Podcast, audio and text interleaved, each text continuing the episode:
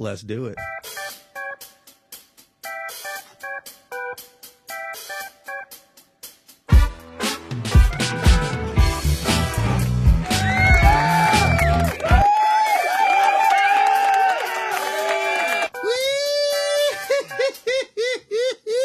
yeah, baby. Welcome back to another episode of the Whack'em and Pack'em podcast, baby. And you know who this is. It's the big pillar, Caterpillar. And I got my man.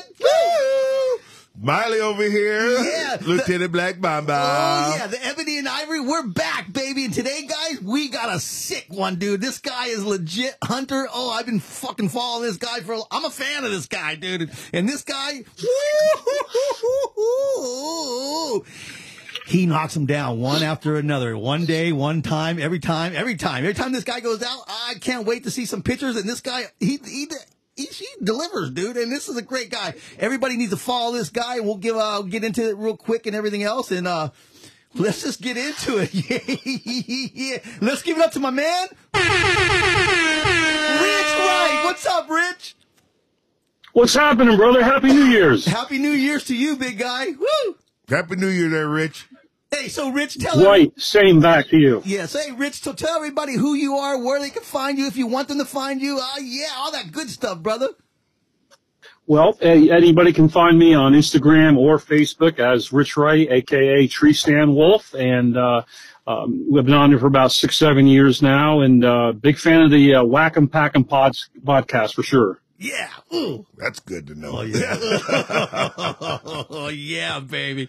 Hey, so Rich, let's just get into it, man. Cause like, I don't, I don't want to, I know your time's precious like everybody else's, but I just want to jump right into it. Hey, when was the first time that you were actually out hunting? How old were you when you started? Believe it or not, um, I didn't start hunting till I was 21. Uh, I had a lot of relatives that bow hunted with recurves, and I would sit around summers watching these guys prep for the deer season. And um, I just wanted to get involved, and I just waited for someone to give me the opportunity, or you know, wanted to show me how to shoot these things. And I was always fascinated with archery equipment, so um, I really didn't get involved uh, those younger summers. But then finally, I had a relative uh, say to me, "Hey, listen, um, I'll take you under my wing. I'll show you about it and uh, teach you a little bit about it. And if you enjoy it, um, I'll back you." And yeah, I got started real late uh, when I was 21, actually. Damn. Whoa, that's that's pretty dope. No doubt. Hey, you know what? I was, the Chad sent me your link and everything else. What, is there a meaning behind your uh, name, Tree Stand Wolf? I mean, what is that? Where did you get that from? Well, it- it's it's kind of funny. Like um, years ago, when I first started the Facebook page and the Instagram page, I wanted to go under an alias and not have my name out. And um, basically, you know, the the tree stand's quite obvious. I was a you know early on a big whitetail hunter, and that was uh, that's where that part came from. But the wolf part. Um, you know, apex predator, um, Okay. an animal that is just an absolute uh, killing machine. And um, not that I'm a killing machine, but I thought the two married together would give me a good alias at the time. And um, for legal purposes, that's what uh, I came up with the name, and that's what I went under for years until the last couple of years, where I was able to put my name um, as a, uh, a header before the uh, nickname. Oh, okay. Because I was wondering, I was like, Tree Stand Wolf. I'm like, huh? Well, I, I, I didn't get it. But hey, I'm glad we got you on so I can get, get that out of the way, huh? Do you, do you, do you hunt a lot of tre- do you hunt a lot of tree stands? I do, I do. Um, uh, primarily, uh, early on, you know, a lot of the climbers, um, gosh, um, I'm gonna, you know, date myself here back to the Baker climbers and the Summit climbers and, you know, uh, the Lone Wolf climbers and, uh, primarily, you know, real mobile hunting. Um, a lot of the farms I hunt now are basically out of ladder stands or box blinds. Oh, you you never tried a saddle?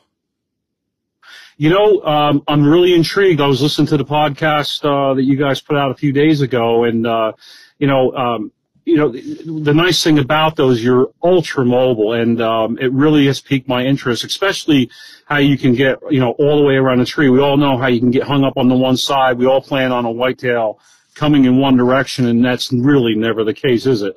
It's never. So, uh, I- so it's really piqued my interest. Oh, you got to check him out. Go out and check out Wild Edge, dude. They got the new Vincent saddles. They're veteran known, by the way, and everything else. And dude, those those saddles so far for me, they're big key. I actually have not connected on one yet, but I've been sure damn close. And I, you know, just it is what it is. And but now the best thing is I could get in different kind of trees and you know like. You know, different trees that you couldn't get a regular tree stand in. That's for sure. And I can get in a small tree also.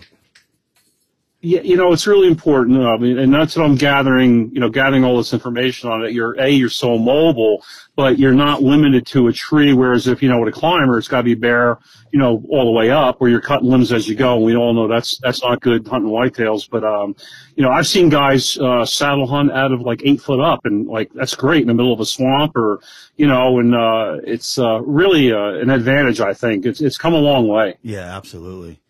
So, how old were you when you first connected on your first animal, and what was it?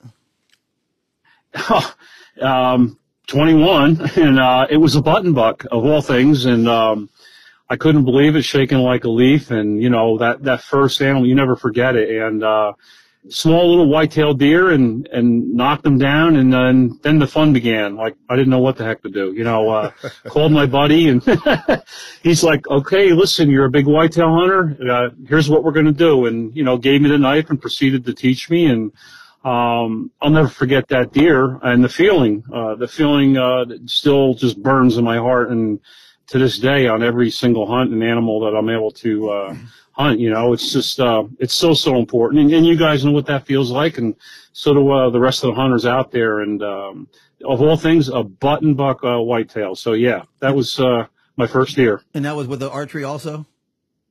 Yes, it was. Yep. Um, Oneida Eagle was the bow. Oh, Night Eagle. Oh, that's an old schooler. yeah. Yes, sir. Yes, sir. And what do you run now, Hoyt? I uh, I don't. I'm uh, I I vacillated back to um, a couple years ago. Now I'm back with the Mathews gear, and um, pretty happy with it. Um, you know, uh, it, it kind of fits my style. I like the longer ATA. I'm, you know, I've got these gorilla arms, and it gives me a little bit more uh, draw length, and um, you know, I'm shooting pretty long arrows. So, but it seems to be more comfortable for me, and uh, that's what I'm shooting now. Mathews uh, V3X. Nice. And you're shooting carbon arrows and all that stuff too, right? shooting carbons. Um, I shoot both mechanical and fixed. I'm a fan of both. Um, you know, the uh, mechanicals uh, that I've used in the past have done me well. You know, and uh, and the fixed I use on you know the, the bigger game animals that I pursue. Right on. Hey, well, everybody out there, I know you guys are listening. You guys didn't hear the harvest report that we have, and that'll be at the end of the show because we're going to just keep you guys linked into this bad boy. But uh, you, uh, Rich, you probably would have been on this harvest report because every week uh, we usually shout out uh, people that's been tagging the Whack'em Pack'em podcast and and you know, uh, the, you know what they get in the harvest, fishing, hunting, and all that stuff. Uh, I didn't mention you because I have you on the line right now. So let's just jump in because we're going to just bounce back and forth like ping pong, baby. Hey, you know, there, Rich. I was looking at your at your uh, site again, and you have Long Island and all in Florida.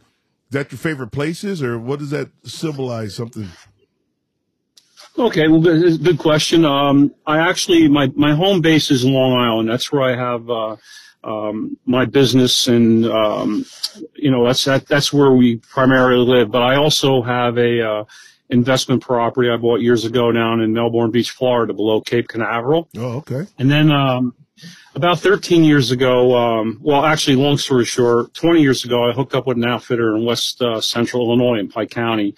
And over time, him and I become absolutely like brothers and um, love the guy to death. And the opportunity came up. He uh, bought some property and he sublet the property. It had a mobile home on it. And um, he asked me if I was interested and uh, jumped all over it. So I bought that uh, that home with uh, two acres on it, and um, within a quarter of a mile, I have an 80 acre lease there that I hunt every year. Nice. And what's the name of that outfitter? Uh, Extreme Hunts. Extreme Hunts. oh, And, okay. and they're still in business, correct? Oh yeah, he's been in business for over 20 years. He's um, super reputable. He's got an outstanding uh, repeat client base, and he hunts uh, a little bit over 6,000 acres here in Pike County. wow. Wow.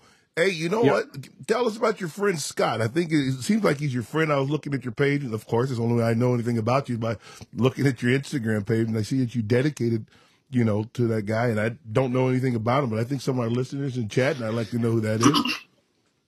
Yeah, uh, Scott. Um, unfortunately, Scott left us uh, left this planet uh, last last spring, and um, that gentleman there, uh, big big whitetail guy. He was a guide actually for extreme hunts, and um, he uh, he um, had a personal issue, personal problem um, that he just um, you know basically had the devil on his shoulder and couldn't couldn't get rid of it. Um, he had a you know an alcoholic drinking problem, and you know a lot of us tried to help him out, and um, it just went on for years and years and years, and he fought it and fought it and fought it, and uh, you know uh, unfortunately uh, it, it took his life, and you know that that smile in that photo there. Um, really portrays the human being that he was. And he was a God-giving soul where he would do anything for you. Um, if you needed anything, he traveled miles to come and help you.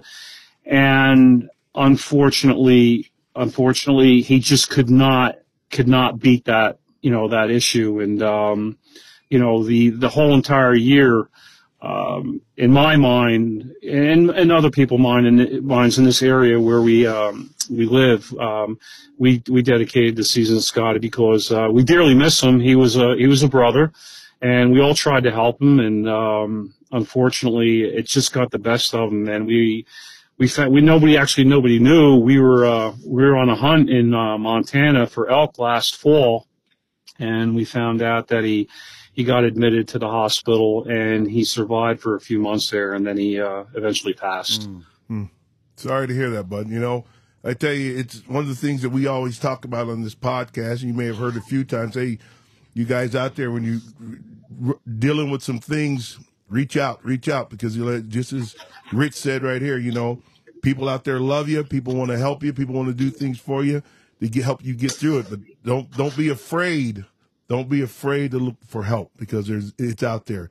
But uh, you're you're you're one hell of a friend, Rich, for being there for him and trying to do everything you could for him. And I we I know he thanks you, and I know he's not upset by the fact that you're trying to help him because you guys all tried to do something for the young, for the man, and and and that's commendable to you and in your friendship to him. And as you said, he'd have done the same thing for you.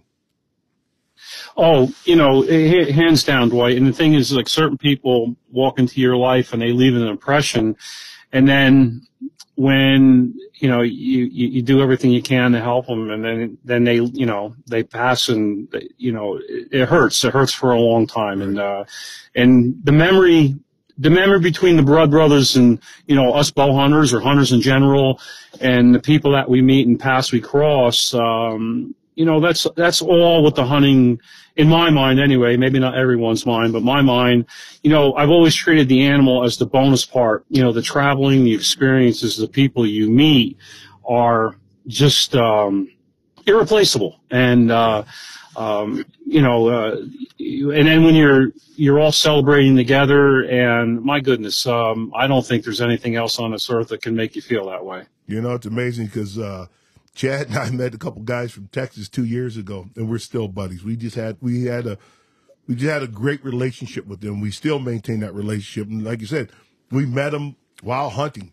And the thing is, is that we celebrated with them as they celebrated with us when we shot ours, and uh, it's just been it, it, like you said, it, is, there's no other. I mean, only thing better than that is to do it with your kids, and you see your kid take down their first animal.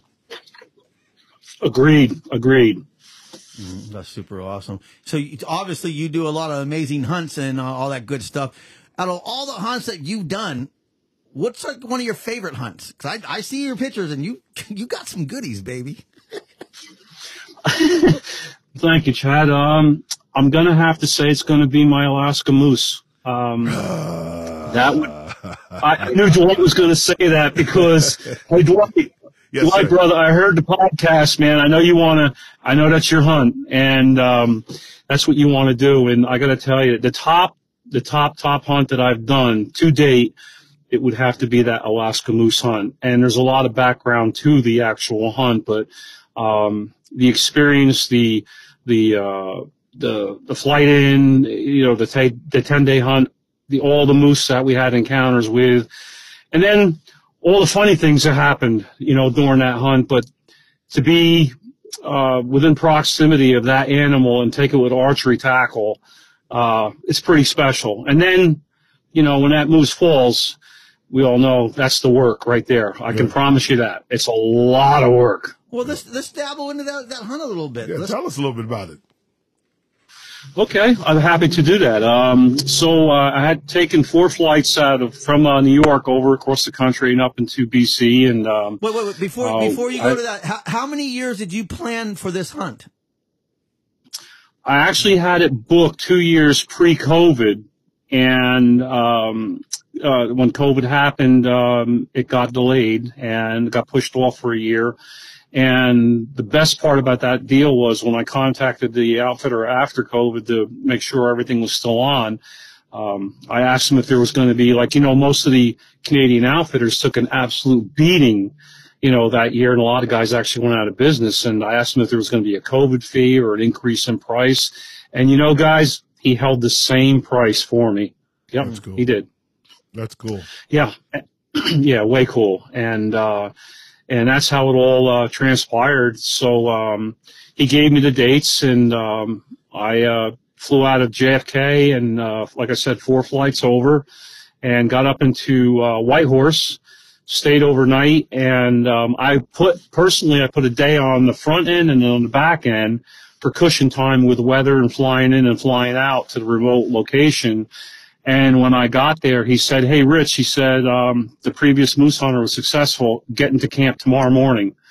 I was like, "Well, okay." So in the rental car, I went Alaska Highway, uh, canceled my room, drove right to Watson Lake. Uh, luckily, I found a room. I thought I was going to sl- sleep in the car um, I found a room in a little um, uh, little hotel there in Watson Lake. I was at the dock at uh, 7:30, loaded up, and we flew out to um, a lake called uh, Tabali Lake in the middle of the Yukon, and um, it was an 85 mile flight. Took about an hour and a half. We landed on the lake, and I met my guide, and um, the guide's name was David, who was uh, simply outstanding. He um, actually owns two remote fishing lodge camps on this lake, and he was my guide. And um, basically, the first day I met with him, uh, we went back to the main camp, and I had my own little cabin, and he made it quite lovely for me. I had a little wood stove. We had all the wood cut. And we would hunt out of this location every single day. And we would hunt um, a river, uh, a 10 mile river south every morning. And then we'd come up to the lake and glass and then go north every evening. And um, uh, we, we hunted that way for the first five days. And I had incredible encounters. I encountered 11 moose. Um, those first five days and, and passed every one of them. He's, he said to me on day one, as a matter of fact, let me rewind here real quick. On day one, we headed south on the river and, uh, the very first spot he started calling, we encountered a huge bull. Into my eyes, was a huge bull. And the bull came out into the river, and we're floating. And I've already got my bow in my hand. I got an arrow nocked, and he said, "Rich, we can do better." And I'm I'm in disbelief, saying we could do better. I'm, I'm like, I, well, here I am, day one, shaking, and this monster bull's coming. He's shaking, he's grunting, and he's coming towards the boat. And he says, "No, no, we can do better. Um, believe me." And I'm like, "Okay." So all I could do was uh, trust him. I put the arrow back, and I videotaped this beautiful bull coming right at us in the boat with my iPhone, and um, the rest is history. So then we just started hunting uh, the next five days, and we had all those wonderful encounters, and then it just died. We had no more interaction with bulls. We didn't see any cows on the lake.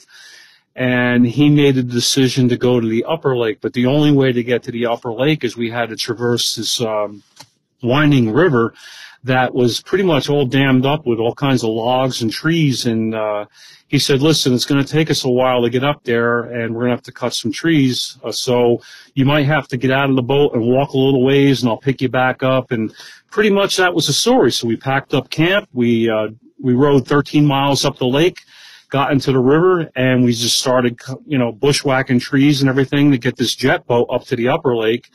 And about after three hours of doing that, we got to the upper lake and uh, reset camp and started hunting. And we were up there for three days and it was just as slow. Um, and he was getting a little bit frustrated. And he said to me that night at dinner, he said, you know, I, uh, I'm 100% with archery tackle with guys with, uh, with bows, and I'm definitely 100% with rifles, and you're no exception. Don't lose your faith in me. And I said, Dave, I said, um, I'm having a, a an incredible hunt. I said, this experience has been off the charts. I'm, if it's going to happen, it's going to happen. And I didn't want to take my mind out of the game. But then as a hunter, and especially on these big, you know, expensive trips, you have to realize that, you know, it's just not a given. You're not, you're not guaranteed that animal. You are really, really hunting. And, you know, that was in my mind the entire time. So that night at dinner, he says to me, you ever hear that saying, if you're catching fish, don't go to another water? And I'm like, well, yeah. He goes, we made a mistake. And I'm like, we did. And he said, yeah. He says, uh, we're packing up. We're going back down. I said, all right. So we proceeded to pack up the camp, loaded up the boat, and we jet boated back down and uh, got down to the other camp, the original camp by dusk, and we started hunting again. And uh, we hunted uh, two more days, had some more encounters, still a little bit slow. And then the last morning, we head south on the river again, and we're making stops, we're making calls, you know, and trying to get some action, and nothing. And then it hit me. This is my last morning and it's my last day and this just might not happen. And I really had to think about the hunt and not the money. You, you just gotta, you gotta get that out of your mind because what will happen is all those negative forces start taking over. And if you do get the opportunity, you're not focusing on, you know, what you're at the task at hand. You, you're thinking about, you know, you're not buying an animal, you're buying the experience, you know? So we come out of that river and all of a sudden, he laid on the motor and he goes, we're going north. And I said, okay. And normally we come out of the river and went back to camp, had lunch, and we'd hunt the lake and hunt the north part in the evening. So here we are. We come out of the river. We head north, another 13 mile jaunt. And we get up to the end of the lake and we're coming around this mountain ravine and he cranks down the boat and I could see a, ca- a calf in the water and then I see a cow, and then he shuts the motor down way low, and he's looking too. And we come around, we keep coming around, and then there he is. He's standing there, my bull. Not my bull yet, but a bull. and he, he says to me, he says, Rich, he says, uh, this might not work. And I'm like, what do you mean? He goes, the closer we get, that bull's going to get nervous. That calf's going to get nervous with that cow. If that calf takes off, we're done. And I'm like, okay. So I'm, you know, I'm on pins and needles and going to see how this is all going to play out. And he's lowering the motor, lower and lower and lower, and we're just very, very, very slowly making our way towards him. Now the motor's semi-quiet, and he starts calf calling. And I'm like, okay. And he goes, I'm going to try it. It's a long shot. And he's calf calling, calf calling, calf calling. And the calf is really relaxed. And you know, the crazy thing about these animals is that they really don't know what we are. You know, and especially a rut crazed moose, you know, he hears that grunting and he just wants to come right to you and kill you. So he's calf calling and he says, Rich, so far so good. So he had a set of uh, Leica binoculars with rangefinders in them, a rangefinder in them. And he says, you're good to what yardage again? I said 60. He says, okay. So I'll, I'll whisper to you the yardage and if we make it there, stand up and shoot. So I said, okay. And, uh, we're cruising in, cruising in. He's like 196 and he's still calling, mind you, during this process. All of a sudden the cow puts her head down in the water and she starts feeding. I'm like, this might work. This is crazy. Then the bull does it. He puts his head down in the water and he's feeding. So now I'm saying, okay, this might be go time. And he's 174, not, you know, down to 96, 87. He's like, get ready. 68. And he's like, get ready, stand up. I'm like, no, keep going. He's like, what? I said, keep going. He's calling, calling, calling. 43, 37, Wow. 31. I stand up, anchor back, let it fly. Heart shot him. He died right on the shore. Wow. That's amazing, brother. Dude, no, that that's- is got me sitting on pins and needles just hearing that story, bro. And, now here's the cool part. So he, I got this. I think I have the picture on the Instagram. I got the picture of him with the thumbs up. And after he gave me the thumbs up, he said, "I could kiss you right now." And I'm like, "Go ahead." and we're hugging. The boat's rocking back and forth, you know. And I'm just, I'm, I'm wired. I'm jacked up to like the nines. And he says, you made my job so much easier. He said that moose is dead right next to shore. And then it dawned on me. I'm like, wow, you're right. You know, we get to pack this moose out and like put it right in the boat, right in the games bags, right into the boat. So we get up to the shore, guys, and um, I'm I'm really just beside myself, and I'm looking at this animal, and he says, "You know, Rich," he said, "this is where the work begins." And I said, "Yeah, I hear you." He says, uh, "But I got some bad news for you." I'm like, "What's that?" He goes, "The knives are back at camp." I'm like, oh. I'm like, man. So I said, and, and, and we're in Grizz country, so I'm thinking, are they going to mess with the deer? By the way, um, when you hunt the Yukon, um, you automatic and you get a moose tag, you automatically get two Grizz tags and a black bear tag. That those come with the license. So um, we uh, get back in the boat, and um, he says, "Okay, we need a chainsaw, we need the knives, we need the tarp, we need the game bags." We go all the way back to camp. We get all that back in the boat. We come all the way back down to where the moose is. We lay everything out, and this guy was absolutely amazing. He, um, I might have these these pictures on there too. Takes his chainsaw and he's cutting out all the underbrush so we can get some really nice photos and make room to dress out this an- animal. And um, he says to me, "You ever dressed out a moose?" I said, "No." I says, "But I can skin." And he says, "Okay, this is what we're going to do." And um, you know, you're not far away from civilization, and you get to thinking, you know, anything goes wrong, you're pretty much in a in a pickle. So uh, he goes, I'm going to cape out the front. You're going to cape out the back. I'm going to tell you where I'm laying my knife. You tell me where you lay your knife. When I'm skinning, you got the rifle. Watch out for grizzly, and vice versa. So, and I'm saying to myself, yeah, okay. Um, I'm a big rifle guy. Not, I'm not. So he and he gives me the rifle, Dwight, and I'm a righty. He goes, oh, by the way, it's lefty. so, so now I'm watching a grizzly with a lefty rifle, and um, we proceed to skin out this animal. And um, it did. It took about five hours to break this down. And the the regulations up there in the Yukon is uh, you have to take every piece of edible meat, and naturally you ha- you're um, you're taking the cape too and the head. Um, so we proceeded to dress out this animal, and it did take about five hours. We had everything in the game bags, and we're loading up the boat, and then um, clean up the uh, the tarp and everything. The only thing that was left there was the organs and the spine, and then naturally, I only had three or four hours left in my hunt, so I couldn't sit the carcass for grizzly or fill my tags with that. But uh, we loaded up the boat, and I pushed the boat out a little bit, and he's getting ready to get in it, and guess what? We bottomed out because of the weight.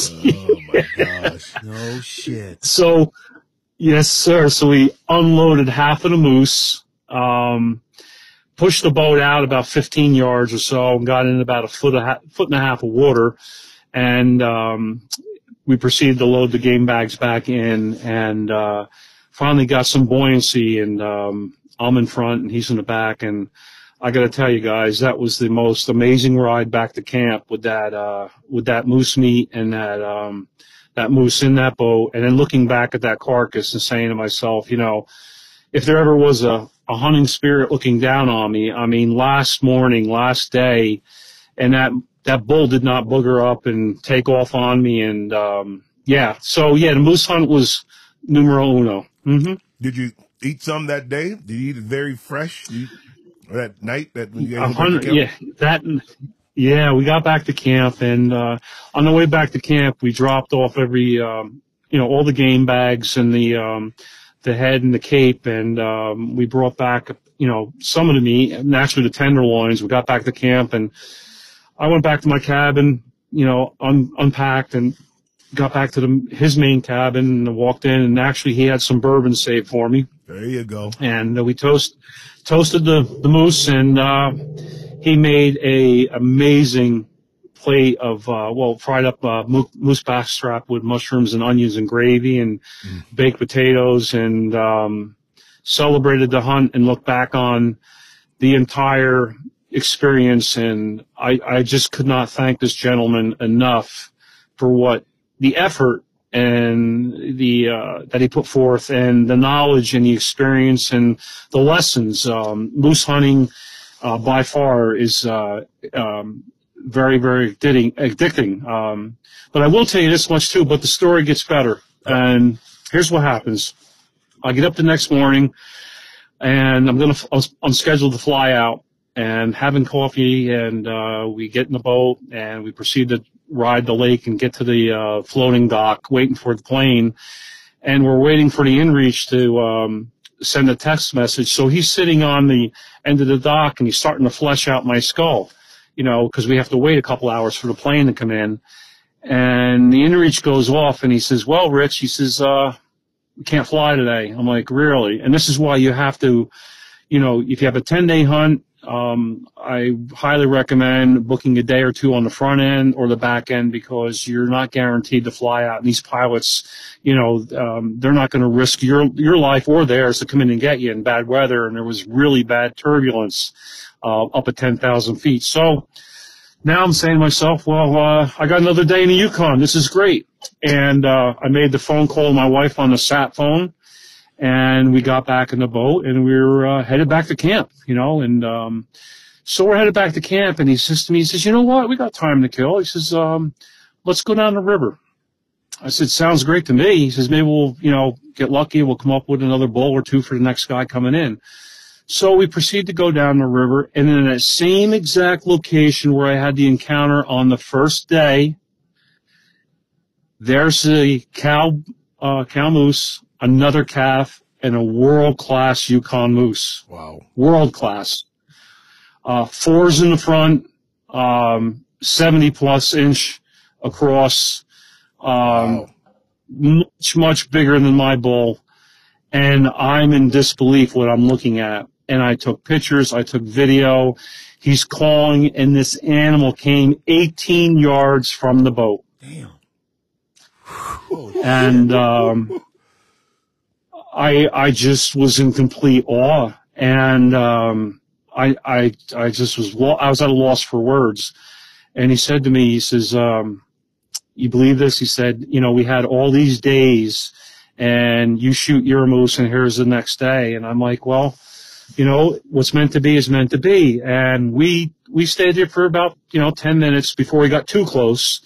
And, um, we wandered out of there and, uh, you know, reminisced about that experience that last day and had dinner again and talked some more and, um, got ready for the next day and we could fly out the next day. So we got back to the dock and we waited for the next hunter to arrive and I could hear that float plane coming over the ravines and, um, the float plane landed and the next hunter came out and he was from South Africa. He traveled all the way from South Africa to hunt a Yukon moose and he gets out of the plane really nice guy, rifle rifle hunter. And Dave, the guide, says to me, he goes, "Hey, Rich, uh, show him that video from that moose last night, uh, yesterday morning, rather." And I said, "Sure." And I, I showed it, and his eyes got big as basketballs. and he says, "Oh my God!" He says, "Can I go hunt that moose?" And Dave says, "Well, we're going to try." And he, you know, he uh, said to him very honestly, said he might be 25 miles downriver.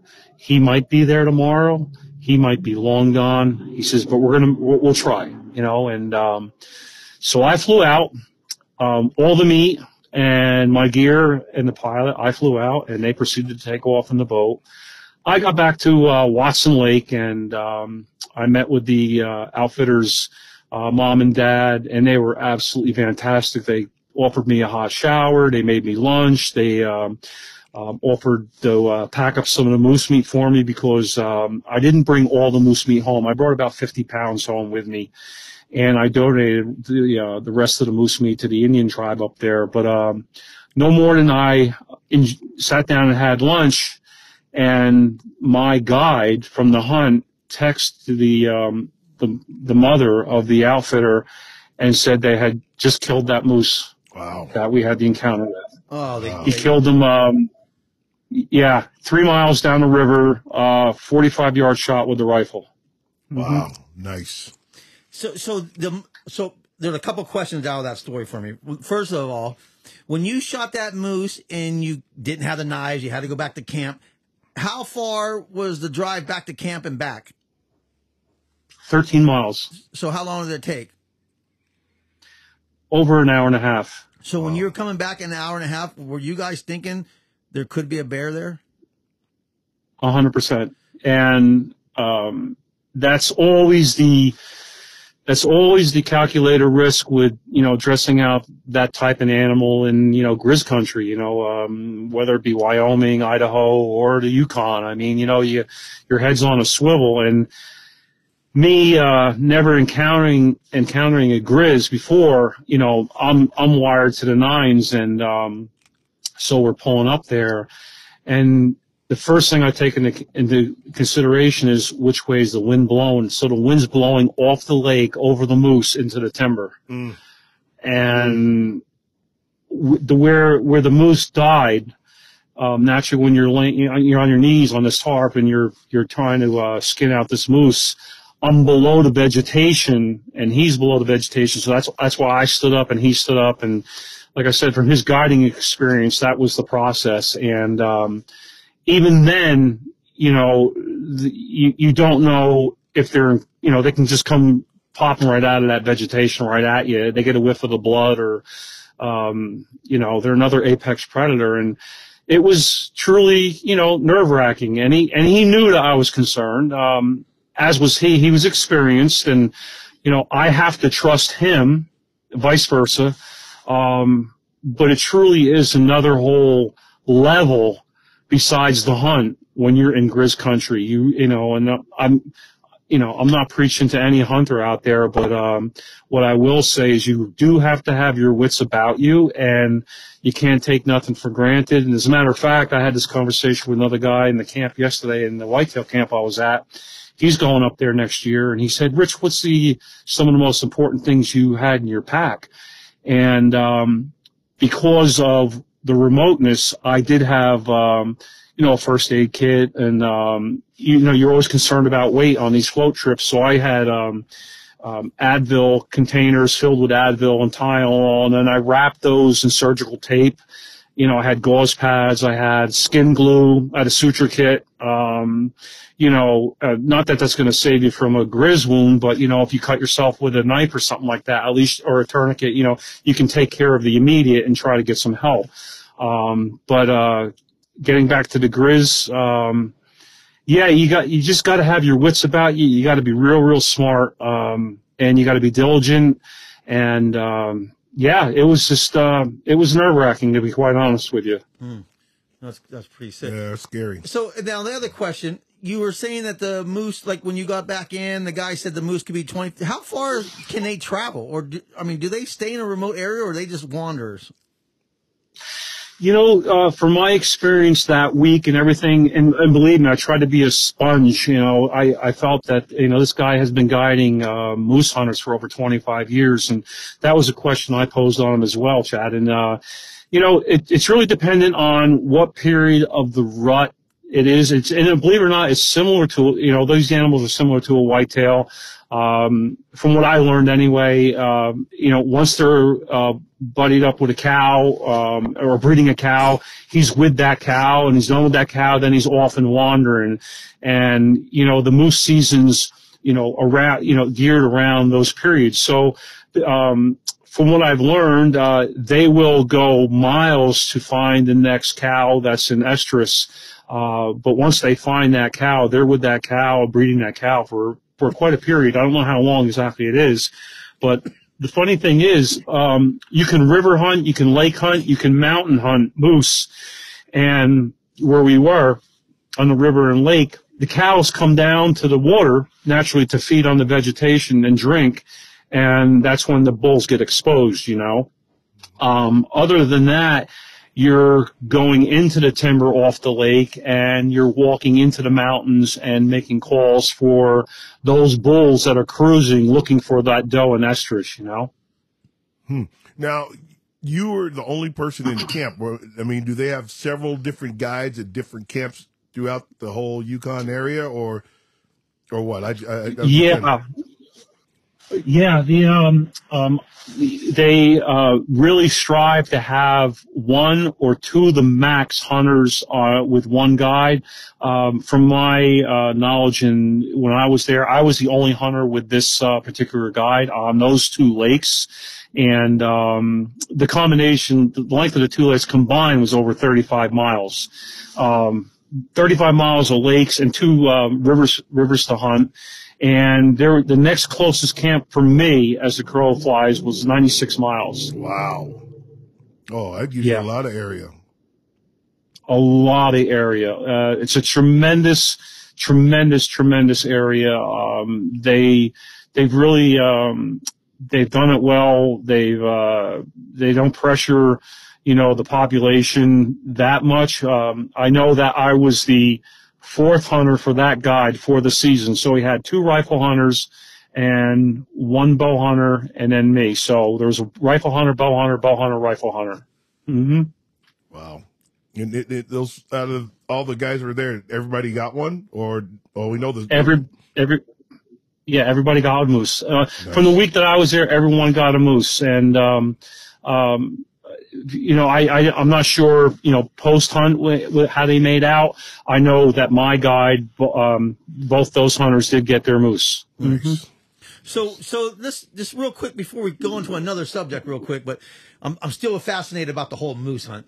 So you wake up in the morning. Are you leaving out and hunting daylight to dark, or are you gone the whole day?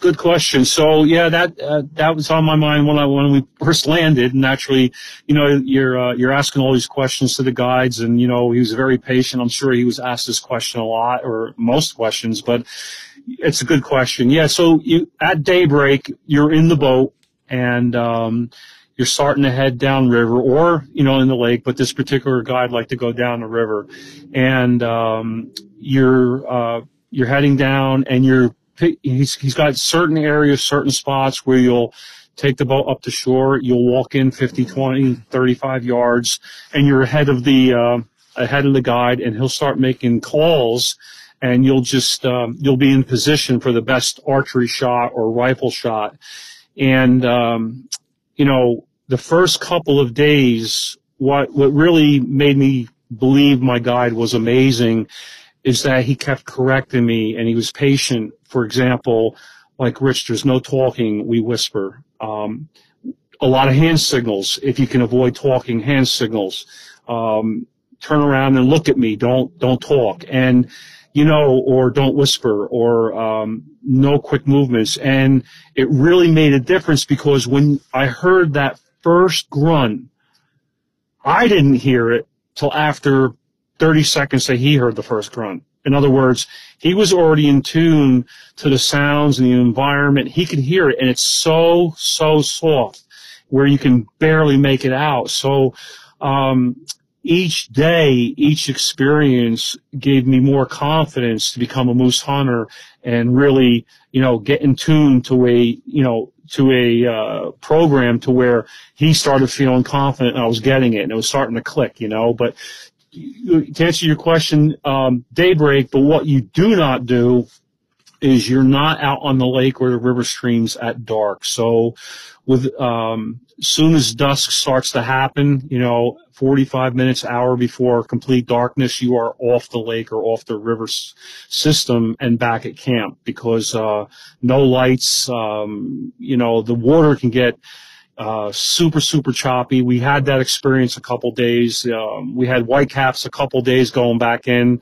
And when he's, you know, cranking on that jet boat, you're getting wet. Um, rain gear's a must. Um, uh, I, you know, they said bring goggles. Uh, I didn't bring goggles and maybe I should have because, you know, each night going back on, on those windy nights, um, you know, I'm glad I brought rain gear because you're absolutely soaked, but you're off the rivers and off the lakes, uh, well before dark. You you wearing waders too? Um, I did not. I highly recommend it. If you can, uh, you can bring waders, uh, bring them because, uh, when you first step, step out of the boat, I mean, out of the boat rather, um, from my experience, you, you know, I would get out of the boat, tie the boat off, then he would get out, and then we go on shore. And that's pretty much the system we had. And I only wore uh, knee highs, and um, two of the days um, I went right up to the, my knee and filled the boot with water, and uh, that was not fun. But um, uh, what I would probably do next time, I'd probably bring waders and I'd bring hiking boots with me. Because once you're on shore, you know, you're, you're dry and you're good to go. It might be a bit of a pain to go in between and, you know, but there's nothing worse than having, um, wet, soggy boots and hunting, you know, seven or eight hours in uh, a boot that's sopping wet, you know? Yeah. So out of all the times out of the boat, in the boat, out of the boat, how much do you think you hiked actually? I mean, you weren't pounding the mountains all over the place, right? You're you're pretty much closely to the shore. Yeah, I, I would say um, less than um, 10% of the time you actually hike, you know, hiking. There was some areas where he wanted to gain elevation to where he can call into a valley. Um, but a lot of the calling was in meadows on interior corners and like bays, um, little estuaries that fed the bays or outcroppings, um, those type of um, calling situations. But there were a few times where you know, we, we, we climbed. And, you know, getting back to the Grizz question, um, he always was in the lead with the rifle. And, um, we made sure that the both of us, you know, he's, he, you gotta remember, he's calling like a bull moose. And you're in Grizz country and, you know, they may come and investigate and, uh, you know, when you're hiking through there, you got to pay attention. Fucking A. Sounds so exciting. Did, did you see any bears period out there that time you were out there? You know, I didn't, and um, I'm kind of be honest with you. I'm I'm kind of glad because um, you know uh, if I if I had taken the moose earlier in the week and the way they hunt the grizzly is you'll hunt the carcass and the grizzly come in and feed on the on the uh, on the carcass. And uh, uh, a lot of guys use rifle and um, you know naturally I would love to have taken one with the bow but that'd be impossible. You know they would they would take off by the time we got in a good you know a relatively good distance with the bow. And um, not that I'm opposed to the rifle but he asked me earlier in the week if I would do that and I'm like nah you know I I don't want to shoot one with a rifle. Um, that's just me. And um, you know uh, uh, but it would be pretty impossible to uh, take one from the boat um, on a carcass, you know. So what was the name of that outfitter? Cesar Lake Outfitters, um, they are still in business. Uh, they were actually recently purchased by Backcountry and Beyond, um, is a, another outfitter that, bu- that bought that concession.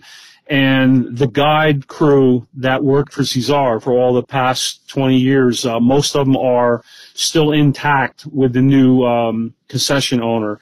So Backcountry and Beyond, they're a outfit out of uh, BC, and they bought Cesar Lake Outfitters. And um, without a doubt, not only because I was successful, from from the pre-hunt planning to the paperwork to logistics to uh, communication uh, was absolutely fantastic, a 10 out of 10.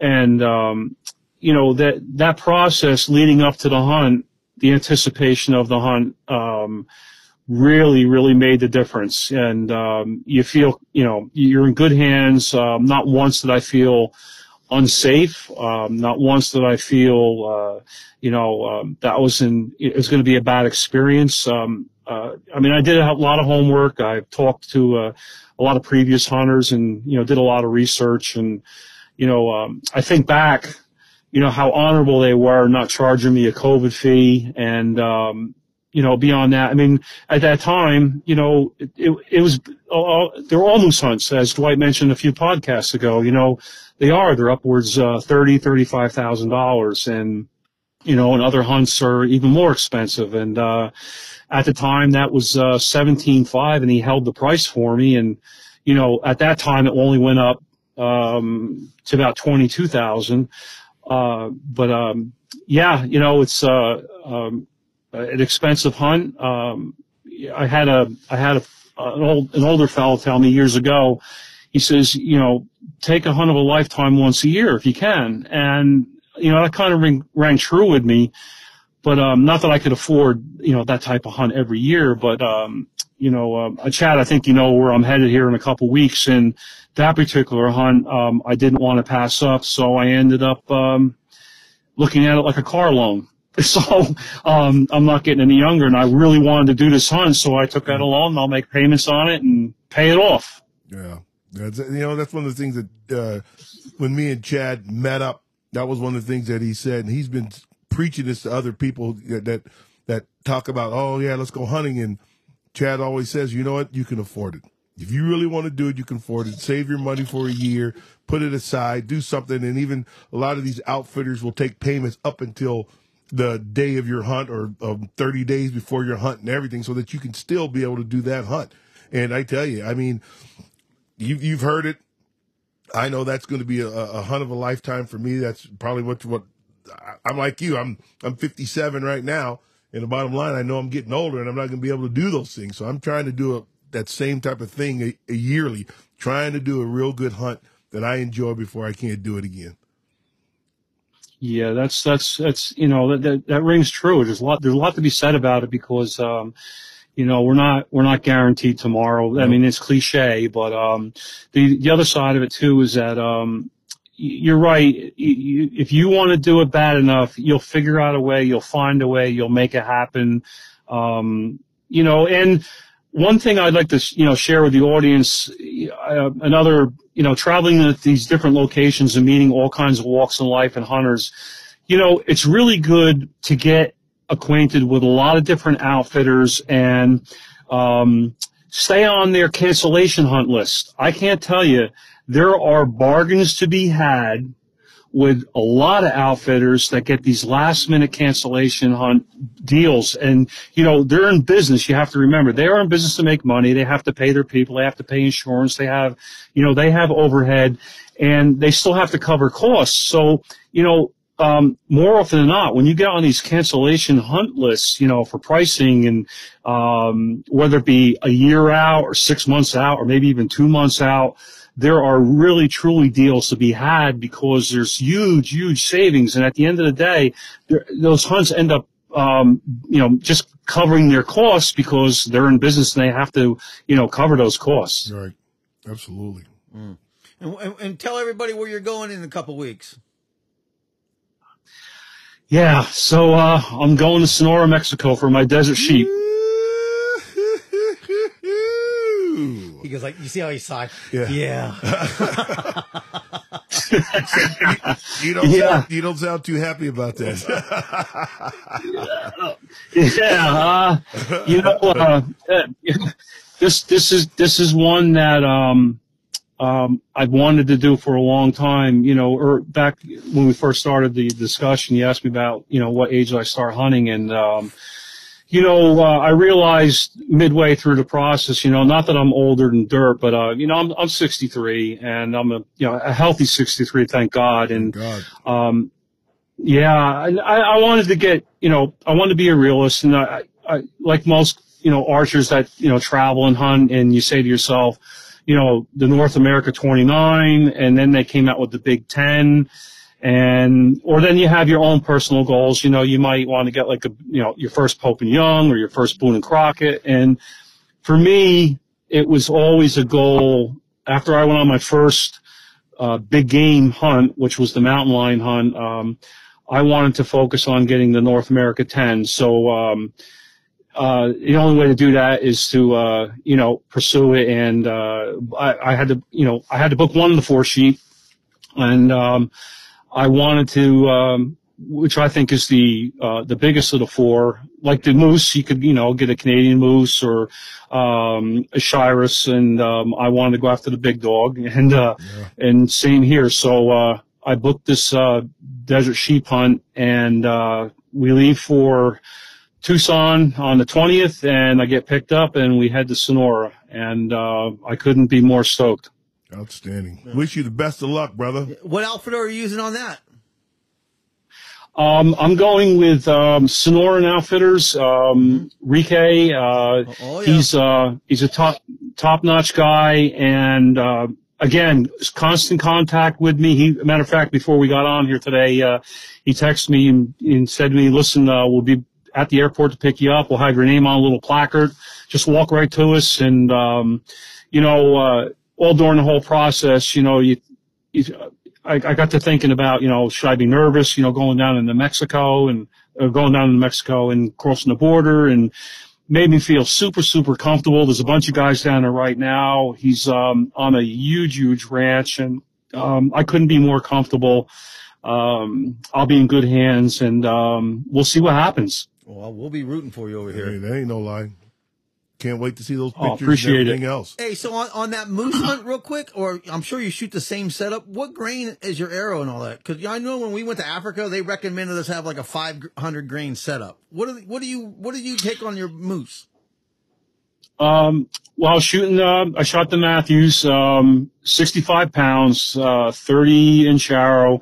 Um, it was a 505 grain arrow with Iron Will Outfitters, um, solid bevel head. Uh, Like 100 grain or 125 grain head? That was 125 grain head. Um, yeah, heart shot him. hmm So you're you're at like over 600 then. Yeah, yeah. And, um, you know, that I, did I have to go that heavy? Uh, not really sure, but, you know, it's a big animal and I got talking to a lot of guys, uh, rib deflection, stuff like that. And I wanted to be able to bust through it. And, you know, 30 yards as opposed to 60 yards kind of helped out. But, um, you know, the fact the matter is, is that did I need, you know, that, that weight? Um, you know, in my opinion, on that type of an animal, yeah, uh, 100%, you know, I, I felt confident, you know, and that's most of our battle, you know, if we feel confident in our equipment, you know, it's, it's going to up our game. Right. Yep. Hey, so do you change your setup when you come back here and hunt little deer? Chad. yeah, I, I actually, I actually do because, you know, I'm a, I'm a, I like to tinker. I, um, you know, uh, I, I like to tinker around different setups, different arrow weights, um, you know, no rhyme or reason to it. So this year, uh, whitetail season, um, I was at 430 grains full setup. Um, but then on my pronghorn hunt, um, I was a little heavier. I was like 445, 447 um, you know, for a little bit more straighter trajectory, um, little, little lighter. Uh, they're thin skinned, skinned animals, you know, um, you know, but then again too, um, I have used that moose setup, you know, that year going into that, uh, moose hunt. I practiced all summer with that weight, and then I went right into the whitetail season with that same arrow because I was confident with it. You know, I, I don't shoot here in Illinois. I don't shoot, you know, 60, 70, 80 yards. So we're hunting big timber and, you know, getting a 15, 20 yard shot with that, you know, that heavier arrow will do just as good as job as the lighter one. But, um, I do, I do change up my setups. So how many different states have you hunted this year? Nine. Nine different states. Nice. Did you tag out Mhm. every one? Uh, well, let's, uh, well, so far this year, 2024, I tagged out. Yeah. but, uh,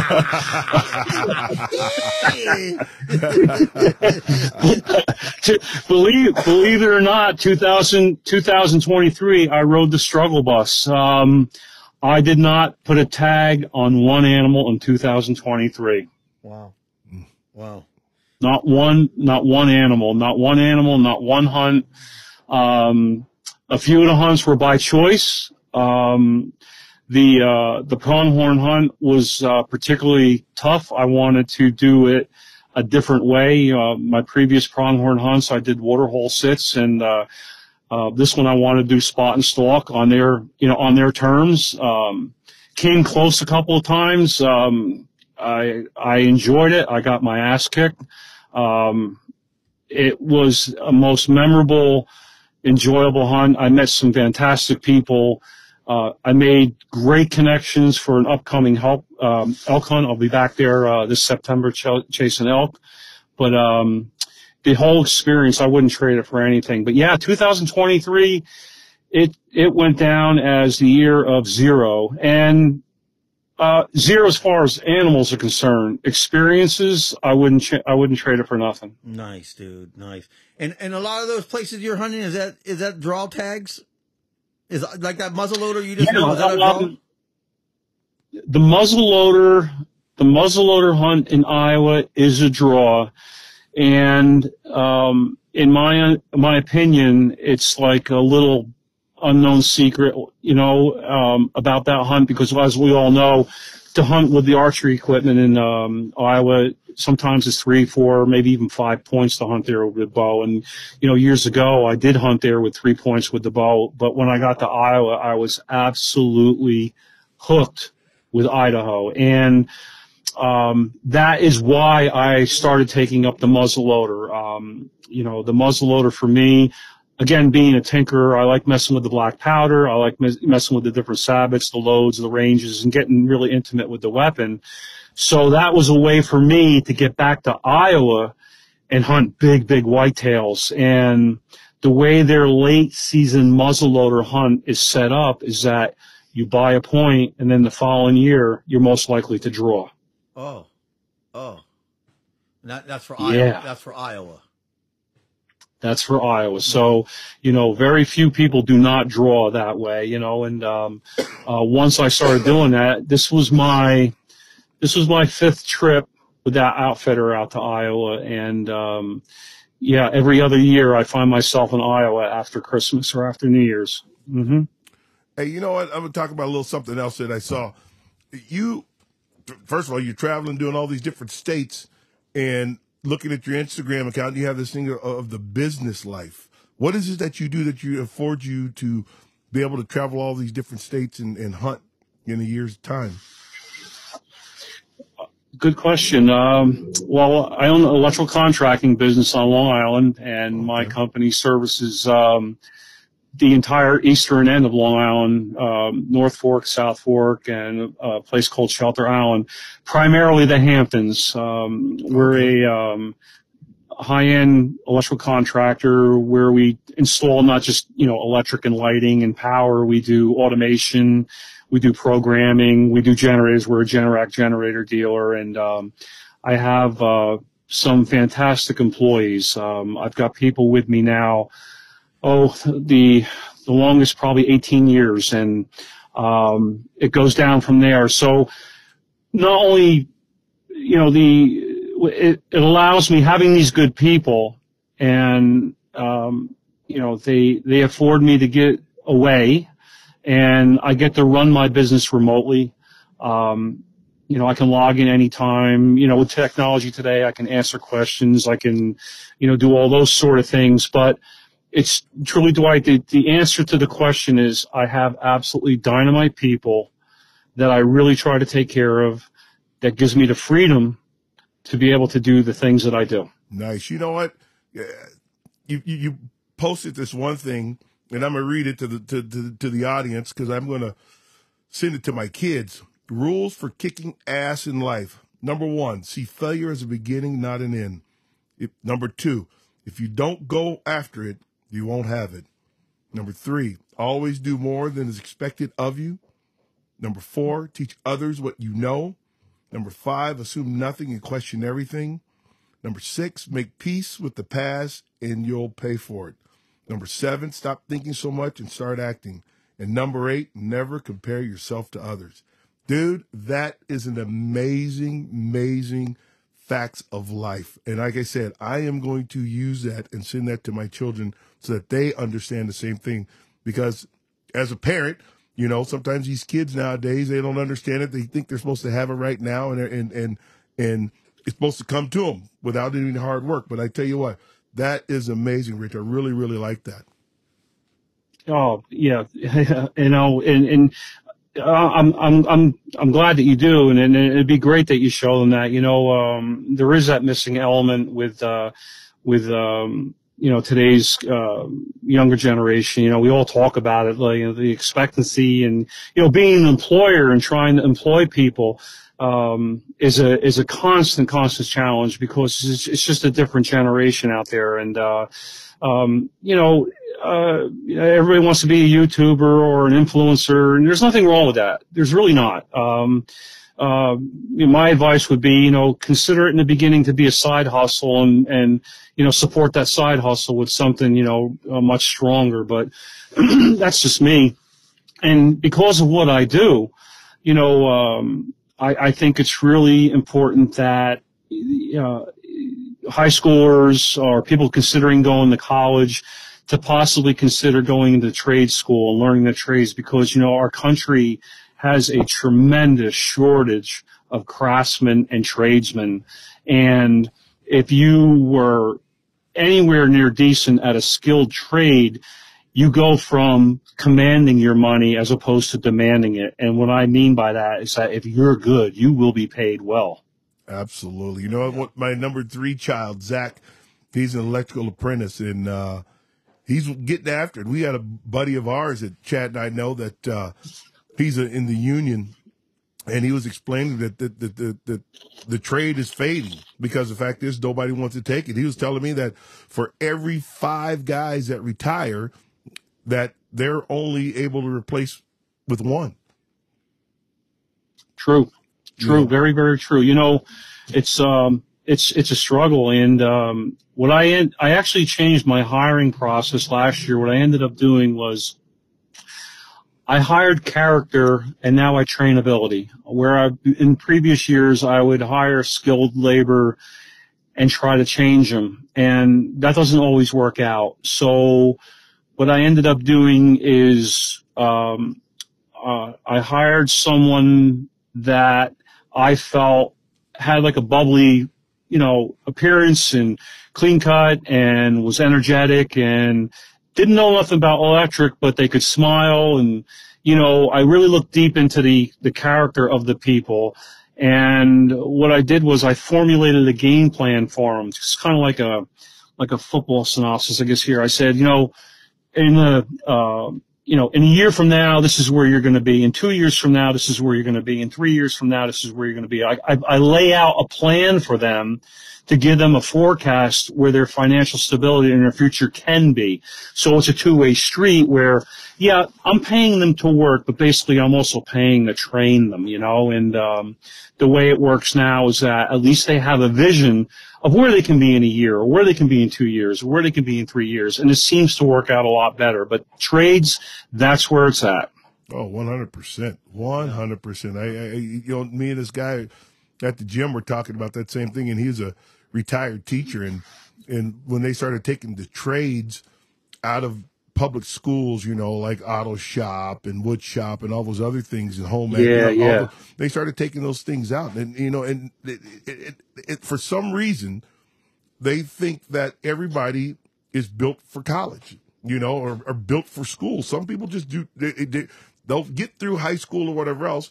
But then they have no desire to go to college and they have really no direction or anything because the fact is they hadn't been taught a trade, hadn't been exposed to a trade, hadn't been exposed to plumbing or anything like that. And, you know, so it just kind of fades away. And then again, you know, they remove uh, physical ed in, in the in the schools, and so these young men and women really don't know what working hard, physical hard labor is, and so a lot of these kids nowadays don't play sports or team sports or anything to where they have to push themselves, and they realize that they can do it. It's just that now it's too much. And another, excuse me, I'm sorry. And another thing that I've noticed, and even me as a trainer, is that these young men and women respond differently to what when we were being brought up, meaning in a in a uh, labor force. You know how the guys, the old school ways of yelling at you and calling you names and you know kind of humiliating you a little bit while you're out there. You know, that, what when I was uh, framing, same exact thing. Well, a lot of these kids don't know how to, can't deal with that, and they take it so personal, and they're so soft skinned and thin skinned, and and you know, with snowflakes, you know, they just don't know that it's just part of the game. You know, they just want to see what your personality's like. Yeah, yeah, yeah. I, I totally agree with you. Yeah. So, so you know, so we as as those that are leaders, we have to also try to change, as you did, change the way how we deal with these young men and women, so they can continue to not be discouraged because they think they're doing bad.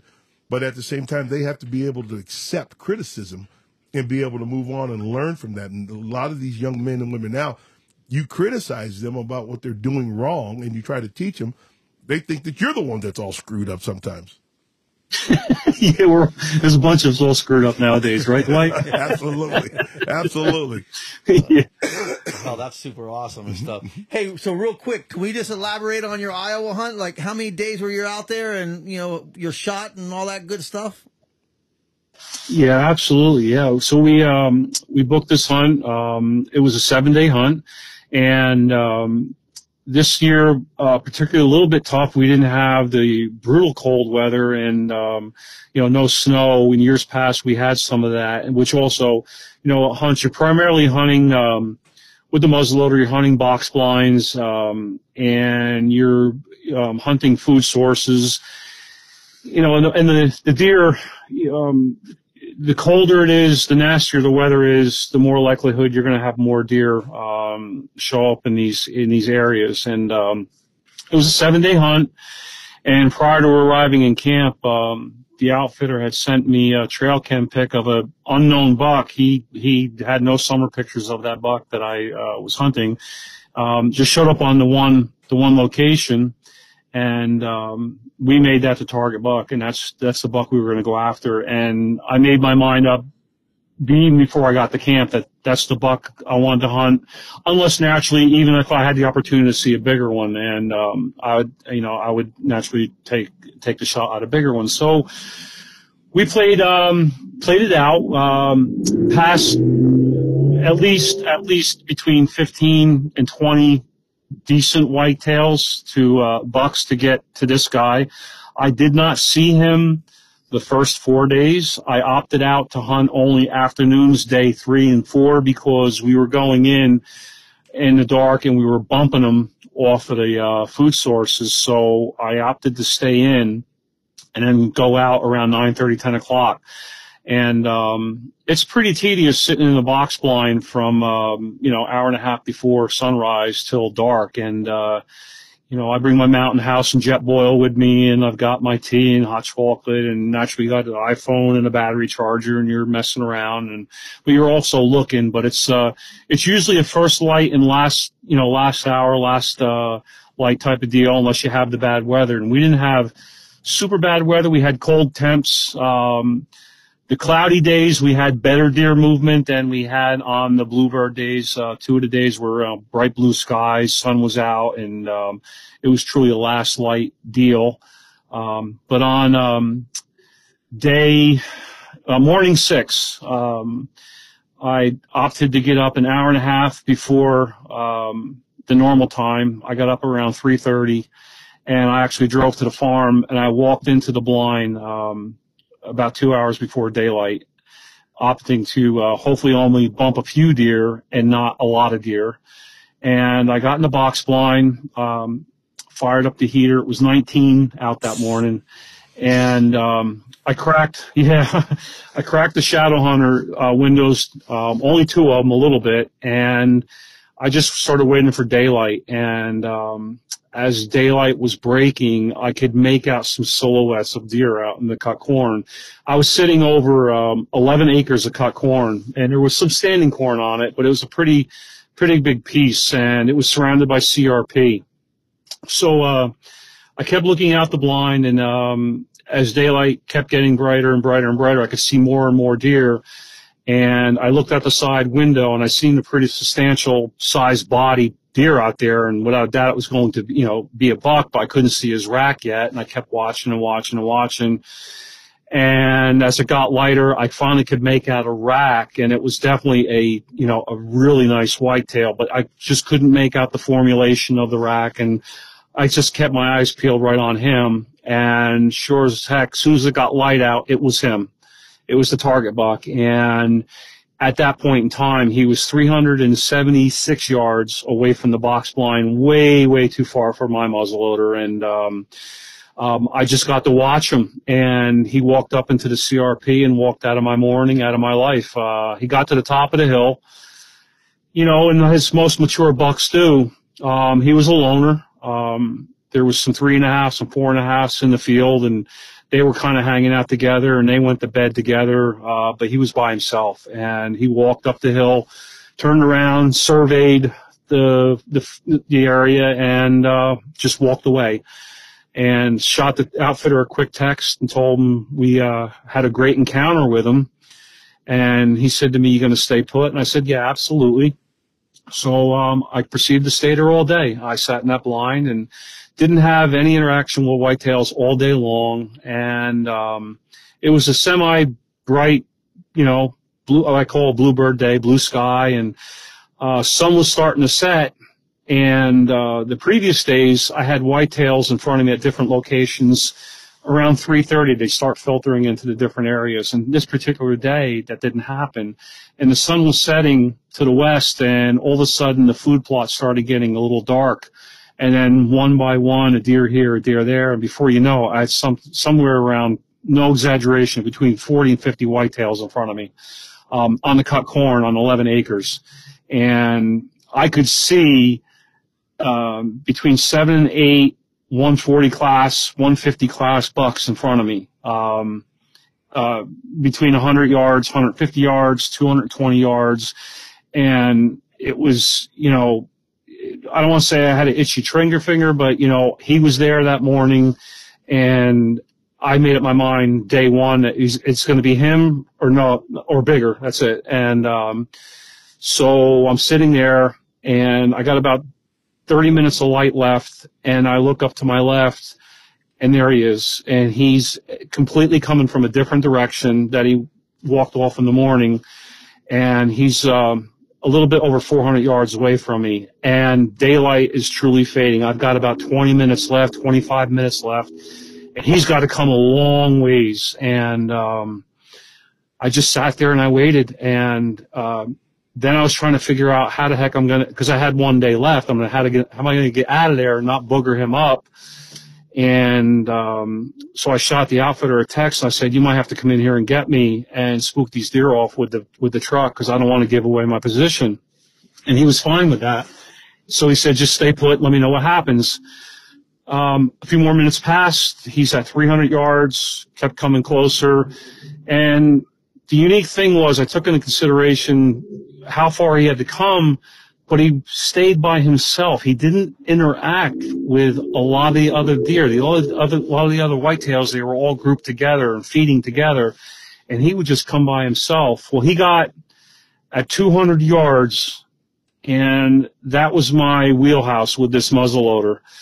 Um, so I just waited. I said, you know what? If he keeps walking, he's going to come a little closer, and I'll get him at 175. And then if he's at 150, I'm I'm really comfortable. I can settle and he got at 176 and he kind of hung up there and he was staying put there for about five ten seconds put his head down and i took him and did you drop it right there uh, yep anchored him right there so they're they're not rut they weren't rutting then no you know interestingly enough uh you know the um, the spikes were you know pushing around the uh, the fawns you know from last year, and some of the three and a halfs were kind of nosing around, but it, it's it was pretty much over. No no rut whatsoever at all. No, it's all about uh, this time of year uh, out there in Iowa. It's all about the food source and filling the belly.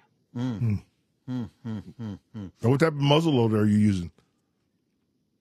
Uh, Thompson Encore. Um, I use a uh, 150 grains of powder with a 250 grain sabot.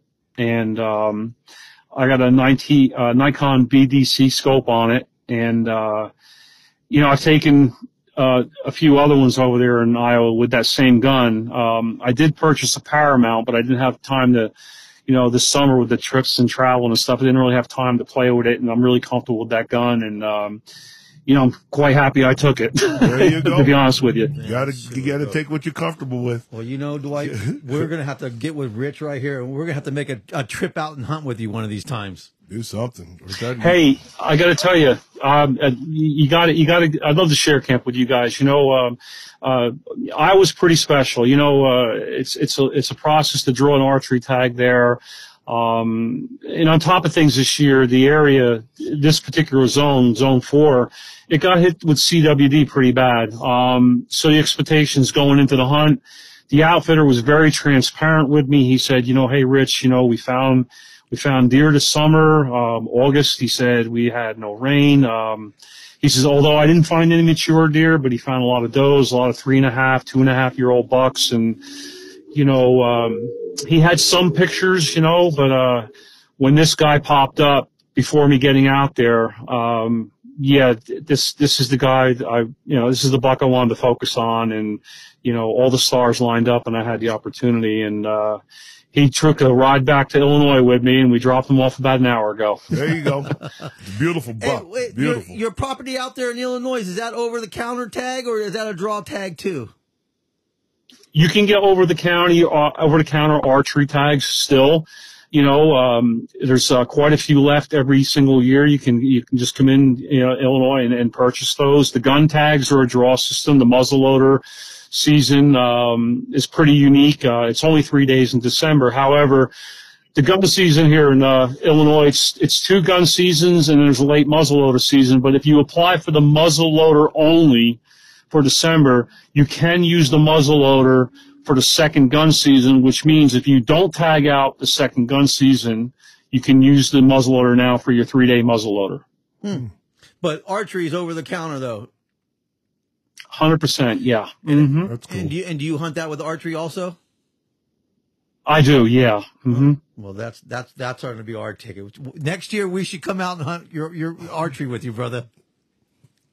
Hey, come on out. We got whitetails. You know, uh, you know, at Pike. Well, you know, the, my place is in Pike County, and um, you know, for years in the '80s, Pike County was synonymous with you know giant whitetails, which it was. Right. And um, it got, um, you know, a lot of outfitters came into town. A lot of people came to Pike County to hunt, and a lot of the deer, the real big deer, got taken, and it was uh, it was really quite something special. And um, it had waned for you know a lot of years. People moved on, went to Iowa, went to Kansas, Indiana, Ohio, you know, other bug, you know, big buck states. You know, and I've been here um, going over hunting here for about 20 years, but you know, having my place here for a little bit over 13 and um, you know there's it still produces year in year out you know great whitetails and um, I think that's due in part because most of the property now is either privately leased, you know, or leased straight out, own lease straight out, or it's outfitted. And um, a majority, I can honestly say that, at least in my immediate area, a majority of the property owners are about management. Um, they're not about shooting a three and a half or a four and a half, you know, unless it's a, you know, um, uh, a real heavy eight or something like that. But, uh, you know, it's, uh, it's still pretty special out here. That's good. That's awesome. Yeah. Well, hey, well, I appreciate your time today. You got So, anything to add Rich, there? no, Rich, hey, it was a great time. Love, uh, love that moose story, bro. That was amazing. Thank you for sharing. That was awesome. Got me all fired up, tell you the truth. Um, let's see here. What was I saying? Oh, I was saying, uh, I wanted to say thanks for the opportunity. Uh, really great talking to you guys and, um, really enjoyed the podcast. Yeah, I follow your page, Chad, and, um, you and your buddy there, and I, I, see the excitement you guys put together and the fun you guys have. And, you know, at the end of the day, uh, uh, you guys are having so much fun doing what you're doing. And, you know, you're an inspiration, whether you know it or not, to a lot of people, and it's exciting to see you grow. But more importantly, it's exciting to see you have so much fun, you know, and you guys have a good time doing it. And that's really at the end of the day, um, that's my mantra. That's what it's all about: making the memories, meeting the people, and um, you know, the bone. The bonus is the animal. So uh, you're doing the right thing, and I really wish you both the best of luck. Rich, I tell you what, it's people like you that we interview that Chad reaches out to and get get and put on the podcast that makes it a lot of fun for us. I mean, Chad and I see each other almost every day, and it's just when we do this, it's it's effortless. We just do it because we enjoy it. But I tell you what, it's people like you that are out there doing the Lord's work, out there blue collar, hard working man that goes out there and, and, and hunts and enjoys it. And like you said, just enjoys the, the, the thrill of the hunt. It's not about the animal. The animal is, is the bonus.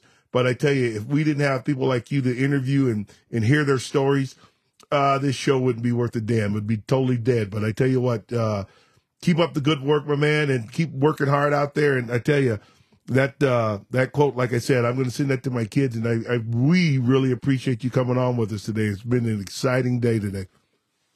My pleasure. Right on, Rich. We'll talk to you soon, and good luck on your big ram uh, Sonora hunt, brother. We'll be rooting for you. Please do. Thank you so much, buddy. You take care. All All right, right, brother. buddy. Woo! Later, man, man. Yeah. Hey, brother.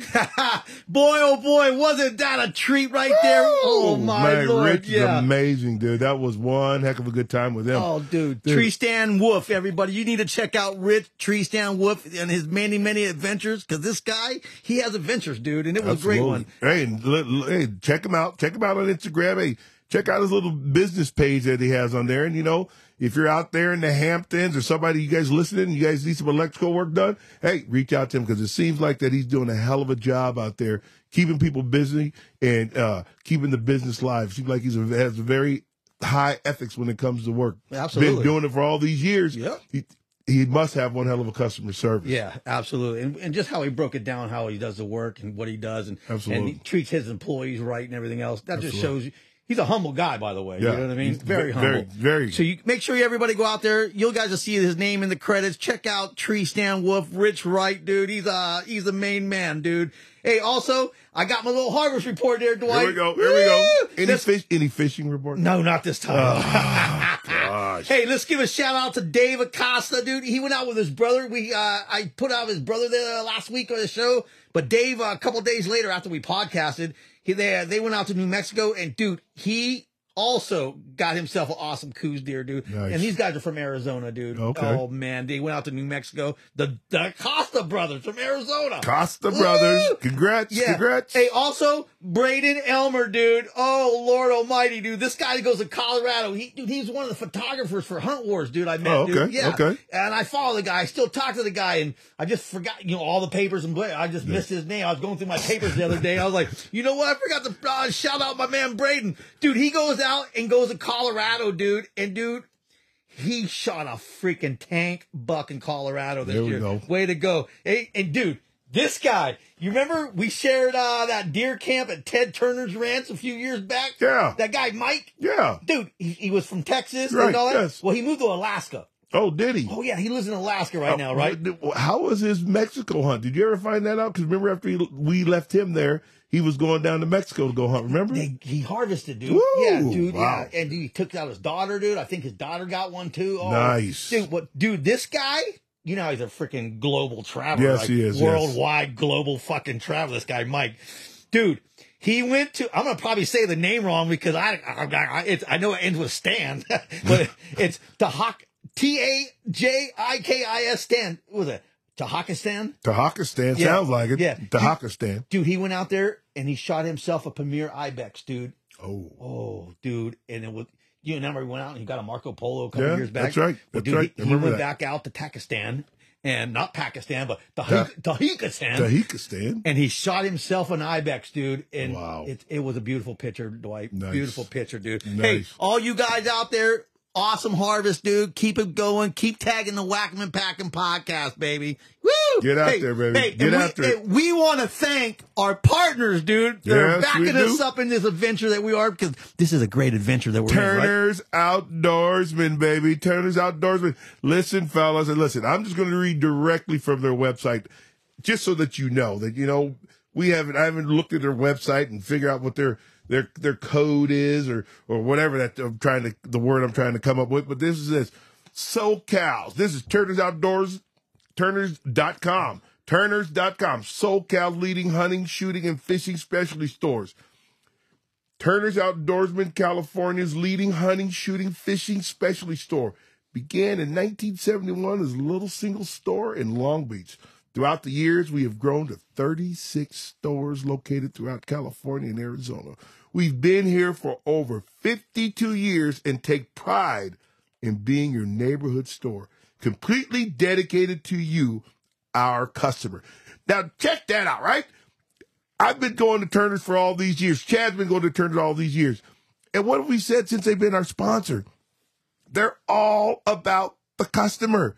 They want to make sure they are happy with you, that you are getting what you need. You're getting your archery needs, your fishing needs, your camping needs, all the needs that you want for the outdoors. That's why they're called Turner's Outdoors. They have it. So listen, we've co-signed for them and I can co-sign for them even if they weren't our sponsor, just because I've said before in the past what they've done for me throughout the years. And like I said, we know Mike and Big Mike is one of those guys. Like we said, you're not satisfied. Hey, let us know. You go to one of these stores and they don't treat you like a king. You let us know because we will let the king know and the king will make changes to whatever's going on. Hey, because I'm telling you, Turner's Outdoors, they got archery for you. I mean, they got some certain stores that have all the archery needs. We've been there. I got out, Chad and I got our stuff there for before we went to uh, Africa. Hey, before we went to New Mexico, my kids go there. Friends of mine go there.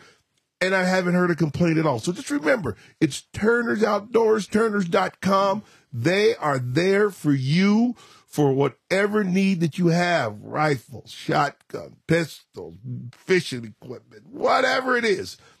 And hopefully one day, maybe they might even try to use the, sl- uh, what's, what their little, uh, Bow spider? no, not the bow spider. what? I don't know. You got me. You're doing hand gestures. I know. I'm just telling you. But you know what though? Maybe the the saddle. Oh, maybe one day. saddle in there. One day, maybe they may be able to get the saddle in there so you guys could try it out. But listen, go to Turner's. Go to Turner's because they are there for you. Like they said, they are your neighborhood store. And for all you archery hunters out there, dude, the guys in there are very knowledgeable, dude. They got Scott Elliott over there. They got Bernie over Yes. there. I know those two guys for sure. Yes. And Scott, oh my God, Scott is like the most knowledgeable guy next to Mike, dude. Yeah. Uh, he knows archery, archery, archery. And guess what, Dwight? What's that? I'm allowed to announce it now. Go ahead. Go ahead. Riverside Archery is now owned by Turner. That is awesome. They get over there. I've been to Riverside once, but I know and their, their service was pretty decent. But now that they are under the tutelage of Turner's, I know it's going to be better. It is going to be 100% better. They have everything in that store for archery. We've known this for three months. And we have kept our mouths shut. We've been, we've been chawing on the bit, trying to figure out what can we let them know? What can we let them know? Turner's is now Riverside Archery. It's going to be the same name, guys, but it's going to be Riverside Archery by Turner's. Turner's, there yeah, we I, go. I talked to Mike uh, like a couple weeks ago, and I was like, "Hey, Really? what's the deal?" He's like, "It's finalized." I go, "Can we talk about it now?" He's like, "Heck yeah!" I was like, Bring it. "Ooh, Next podcast, we're bringing it up. There it is. And we just did. So everybody, you know it. Turner's, 36 stores in California. They got them in Arizona, and now they have a strictly archery store only. Super Archery store only. So it's everything that you need. I think they even have a little range inside there, don't They, they? they sure do. so take your stuff over there. They, They- they sure do. and I and I most likely, which I don't know for sure, probably going to keep some of the same guys there that work there. I'm not 100% sure But you that, never know. But you never know. But those guys there, they are knowledgeable. Those guys that were there before, uh, when it was just Riverside, those dudes knew what they were doing. I've been over there a couple times and they've helped me out a couple times. But like I said, Turner's was closer. But hey, that's a great purchase for Turner's. So, oh, I'm telling It's you, right? All, all, all exclusive archery, Archery. store there, Dwight. There oh my God, dude! There it is. And you know what? That's a home base for a lot of Yeah. archers right here. They don't have Absolutely. to travel very far. They don't have to like, oh, let me go to Turner's here, Turner's there. Go to in, just because they have a small. This is strictly archery. Archery. Oh. oh it, that is great news for Turner. And you know what? Just like we've been saying in the past. They're expanding and they're not stopping. And this just shows right now that they're going to keep expanding, Yes, dude. yes. Oh, Hey, the people there, like I said, they're better than a Bass Pro Shop because these guys are extremely knowledgeable. It's not some little teenage person over there working and they just gave them a three hour class on archery and they're trying to tell you how to do stuff. We're talking about Turner's has guys that archery hunt. They've been doing it for years. There was one guy over there who do, he was archery uh, competing archery for years, and I met the guy over there, and he they sho- showed me his medals and everything else, and this, this young kid, young man, was extremely knowledgeable. So I'm telling you, and Chad's telling you that for your archery needs, Turner's is the place for you to go. buddy. Yeah, baby. Hey, also on that note, yeah, check out Wild Edge Inc., baby. They're the OG in saddles, Dwight. Woo-hoo-hoo-hoo. Your hammock in a tree. Oh, hammock, hammock. Oh, my Lord almighty. Hey, they got the sickest saddle system out there, guys, dude. They got the Berserker saddle, dude, and they got a shitload of platforms. They got the, uh, they got the Battlement. They got the Battle Axe. They got the Perch, dude. Oh my God. They just reamped the whole new company. They got new steps, new and improved steps. Oh man. I talked to Ryan the other day. They got all kinds of other goodies. I mean, dude. Oh, I'll tell you off the air. I can't tell you on the air. Hey, it's one- a secret. One thing I want to tell you guys, especially you guys in California, hey, thank you. Thank you, thank you, thank you for purchasing from them. We've understood that because of this show, because of our show, Chad, that they've been getting more saddles here in California. You damn right. And I know all you guys are wondering, when's the raffle? Well, we decided we're going to January 31st, dude. So any of you guys, you guys got three more weeks to buy yourself a system. Tag us in it. Let us know. And you're in the raffle. Oh my gosh, Dwight. Oh, I'll get into it right now after we talk about the partners because, oh man, oh, I might even say it right now. I'm so excited about this. You guys have a few more weeks to get a saddle system, dude, and you guys are in this raffle. And when you guys are in this raffle, you guys are winning all kinds of goodies, dude. And I'm going to tell you right now, boom, Sam Scott, tattoo expertise. He, woo, he's hooking you guys up with a $400 tattoo, dude. Oh There man. And then me and Dwight, we will podcast with the winner there. Yes. Oh, oh, we are podcasting with the winner there. Also, uh, yeah, we got a gift card from Turner's. Yep. Woo! And they We- may they may even give us more. Oh, we don't know, but Never definitely know. we got a gift card. Hey, we also, uh, Mountain Bound Hunt Co. That's Yep. our other partner. SoCal Hunt Fish Mark. He's donating some. I don't know exactly what it is, but he's giving something up. It's some kind of merch, dude, for this Okay. raffle. And guess what? What's that? Hodad's Burgers. Gers. Oh mm. man, my man Jeremy out there from Hodad's Burger, mm. he sent the package, Dwight, and I got it. And I, I fucking called him up and said, dude, I'm fucking jealous. What is it? he gave a hundred dollar gift card, right? Okay. Shirts, sweaters, There we go. koozies, hats, socks. This care package. He sent me. He's like, "Hey, dude, did you get the package?" I was like, "No, I, I didn't see no envelope." He's like, "Oh no, I sent a box." I'm like, "What Okay. fucking box? What are you talking about?" Like, I thought you were just sending a gift card, right? Right. No, fucking sent a box, dude. It's I go, I go, I call my son. I was like, hey, dude, check to see uh there's a package because if it's a box, it ain't going in the mailbox. Open the door, box is on the fucking porch. I was like, oh shit, I get home. I was like, I see the box. And I was like, what the fuck is this, right? Right. I open it up and I was like, holy shit. Jeremy from Hodad's, dude, Nice. sent the gift cards, okay? On all those other goodies, dude. Coo- beer koozies. For all Dude. you, oh, and, uh, A hundred dollar gift card to Hodad? yes. Get out. My gosh. If it's just one person or if you bring your family, that right there will take care of all your family's needs to eat a burger down at Hodad. Because I'm telling you, that is a hell of a freaking gift card. I'm telling you. I, ooh, I wish I'd have just snagged that and just give them the shirts and hats and stuff. Oh, dude, yeah, dude. So if you guys get a wild edge setup, a saddle, some steps, oh, dude, you, yeah.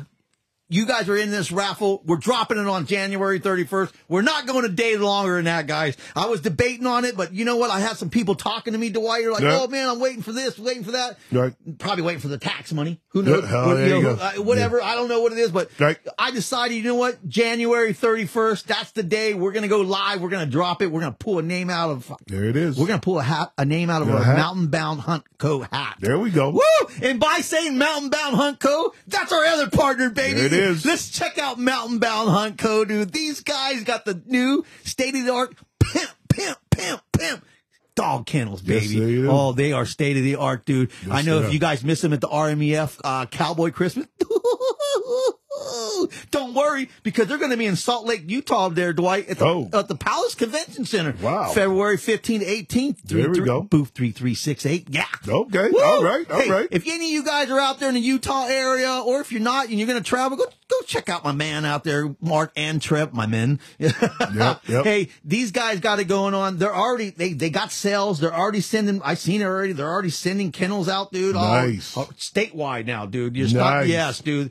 These guys are going to take the game, dude. They're up in their game. Oh, dude. That's cool. Check out Mountain Bound Hunt Co. Yeah. And last, Cool. woo, my man Wade out there, Iowa, by the way. Woo!